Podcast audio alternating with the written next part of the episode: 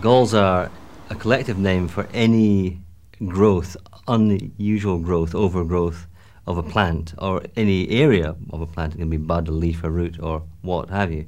And it can be caused by a wide variety of organisms. A gall is entirely made from the host plant. It can vary hugely from a simple blob, a swelling, inside which there may be an egg or an insect grub.